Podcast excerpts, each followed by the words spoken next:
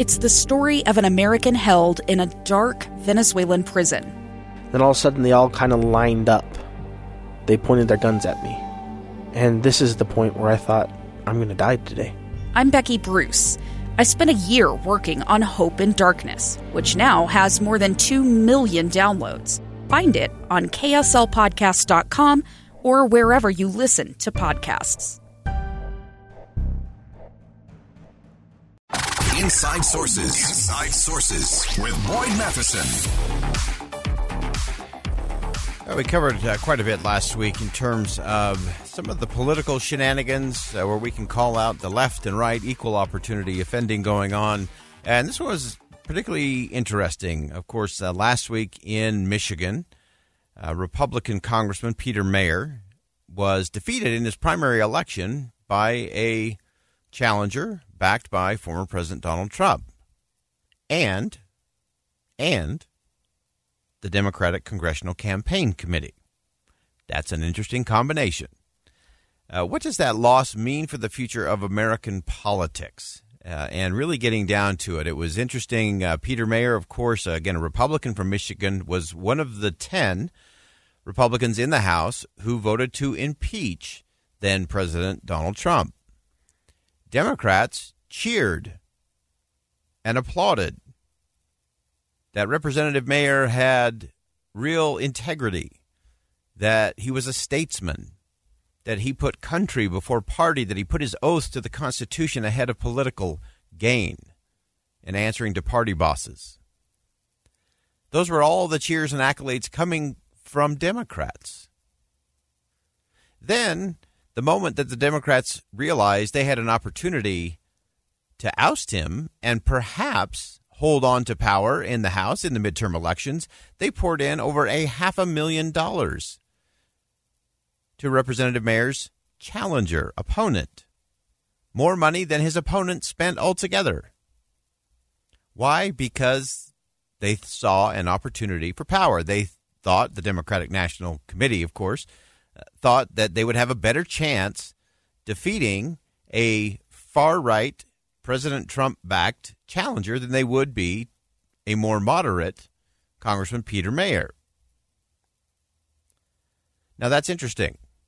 Uh, it sort of falls in the too cute by half category. It actually falls in the no principles by full category. And again, I'll call out both sides for playing these kind of shenanigans over the years. Uh, the Democrat uh, Congressional Campaign Committee has taken this to an extraordinary level on this one.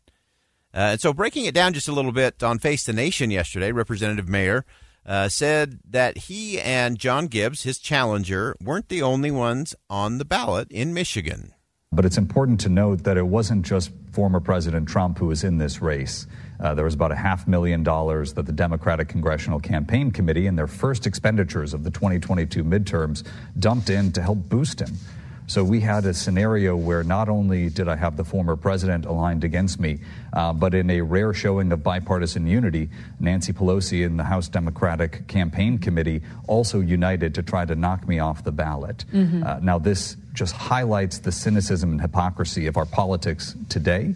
And frankly, it'll be unknowable what that ultimate impact was. But the fact that we have the establishment yeah. left and the extreme right locking arms in common cause uh, paints a very telling picture of where our politics are in 2022.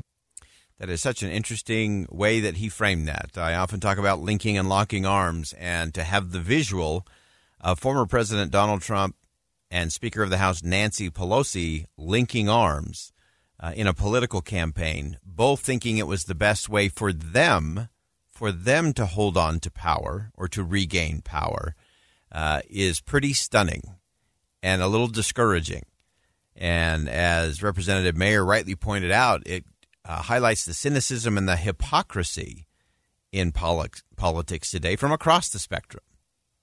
Now, Representative Meijer went on to say that voters lose. It's the voters that lose when politics becomes singularly focused on personality, on power, on party, not substance. When you have very close elections like this, and obviously competing against very strong headwinds, uh, having a, a Trump endorsed challenger in a party where President Trump still holds over 75% approval, uh, that a message of focusing on the substance of what I've been able to accomplish in office. I'm proud that our office is on track to set mm-hmm. a record for the most number of bills signed into law by a freshman, uh, that those type of accomplishments uh, get lost in our current personality politics, get lost in a broader sense. And I think that is one of the fundamental challenges that we have as a country, and that so, is, uh, frankly, frustrating Michigan families. Yeah. That we are dealing with a politics that does not reward substance, that does not reward, you know, reality, but, but that, that, focuses mean... on rhetoric and personality above all else.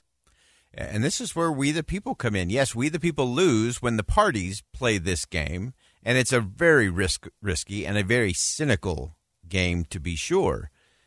But we also have to look at exactly what the representative talked about, and that is what are we rewarding? Are we rewarding the outrageous? Are we rewarding those who are using clickbait and personality drama and all of the polarizing language? Are we rewarding that? Representative Meijer is on path to pass more bills than any freshman in congressional history. And think about that. He's a Republican in a democratically controlled House.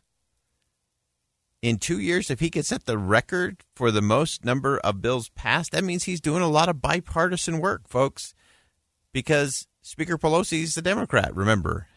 And so to have a Republican from Michigan having that kind of success shows we should be rewarding that as voters. That's a voter issue. Now, Representative Meijer went on uh, to say that he thinks the Democrats are playing a, a very risky, very cynical game when it comes to uh, playing in these primary elections. This is a risky strategy. It's a dangerous strategy. Where President Biden is in his approval is so in the gutter that it is hard to see that strategy yeah. it is easy to see that strategy backfiring in a spectacular way, which is all the more reason why we should not be embracing this zero sum idea of politics. We should not be embracing this, this notion that if we can yeah. keep a problem alive, keep it festering, uh, but be able to gain a marginal advantage in the process, that that somehow equates to a victory. I think it's a dark and cynical way of viewing our politics mm-hmm. uh, that, frankly, 48% of the electorate in the primary here rejected. Uh, you, they, they, stood against that cynicism, that they were focused on yeah. somebody who was working to deliver results. Again, someone delivering results. And I, I, think it becomes it does become a very risky strategy for Democrats because on one hand you cannot you cannot say that some of these candidates and some of these people in office are an existential threat to democracy, freedom, and our constitutional republic on one hand, and then spend a half a million dollars so they can win a primary election on the other. Because as the representative pointed out, what happens in an environment where you have a president with a low approval rating, you got a lot of economic headwinds for Democrats and some challenging races. What happens when those extreme candidates that Democrats propped up actually win? When that happens, can they say, well, they're a threat to democracy? No, you can't say that because you helped them win in a very cynical, very dark, zero sum, politics first, last, and always approach to governing. Finally, Congressman Peter Meijer, again, Republican, uh, lost his primary race in Michigan, said that Democrats want the midterms and the next presidential election to, of course, be about the former president, not the current president. I certainly think that uh, you know, President Trump wants to keep those numbers up. He wants that degree of influence. And, and I mentioned earlier the common cause between the extremes on the right and the establishment left. Um, you know, Nancy Pelosi, I think she's waking up every day crossing her fingers that Donald Trump runs in 2024 that he announces well ahead of the midterms because right now the midterms are set to yeah. be a referendum on President Biden's leadership. And Speaker Pelosi and many of my House mm-hmm. Democratic colleagues do not want that. They want it to be a referendum on former President Trump. Right. And I think former President Trump wants that as well. So here's my little invitation to all voters across the spectrum. Uh, let's not make this fall election about what was or about what is. Let's make it about what's next. And who can lead out in that scenario? Because if all we're doing is rehashing and relitigating the last election, uh, that doesn't end well for the American people. And if we can, can't get past where we are today and start looking to the future of here's what leadership looks like in this country, uh, that we can get past personality and partisan politics, then, as I have often said, when it comes to our politics, it's not just that we get what we pay for. We end up, and our children and grandchildren end up paying for what we get by our political choices at the ballot box. All right, we'll step aside for bottom of the hour news. Coming up, we're going to stay with the question a little bit longer as it relates to the Senate passed bill over the weekend. What's in it, what's not, why does it matter, and how does it impact us in the state of Utah? We're going to talk about that coming up next. Stick around on KSL News Radio. Two years ago, Americans watched in horror as a crisis unfolded at the Kabul airport. She was tear gassed and beaten. Images of thousands desperate to escape Taliban oppression filled our news feeds. More than 80,000 Afghans made it to America. But the story didn't end there. It was very cold, there was no power, no heat. Who would help our newest neighbors? I'm Andrea Smardon. In Stranger Becomes Neighbor, you'll hear the stories of some remarkable refugees who left their homes and their dreams behind only to start over from zero. Their only possession was three blankets. And you'll meet Americans who stepped up to help them. You want me to come when you deliver your baby. What can one person do in the face of an international disaster decades in the making? That's Stranger Becomes Neighbor. Find us at kslpodcast.com, follow us on Apple Podcasts, or anywhere else you listen.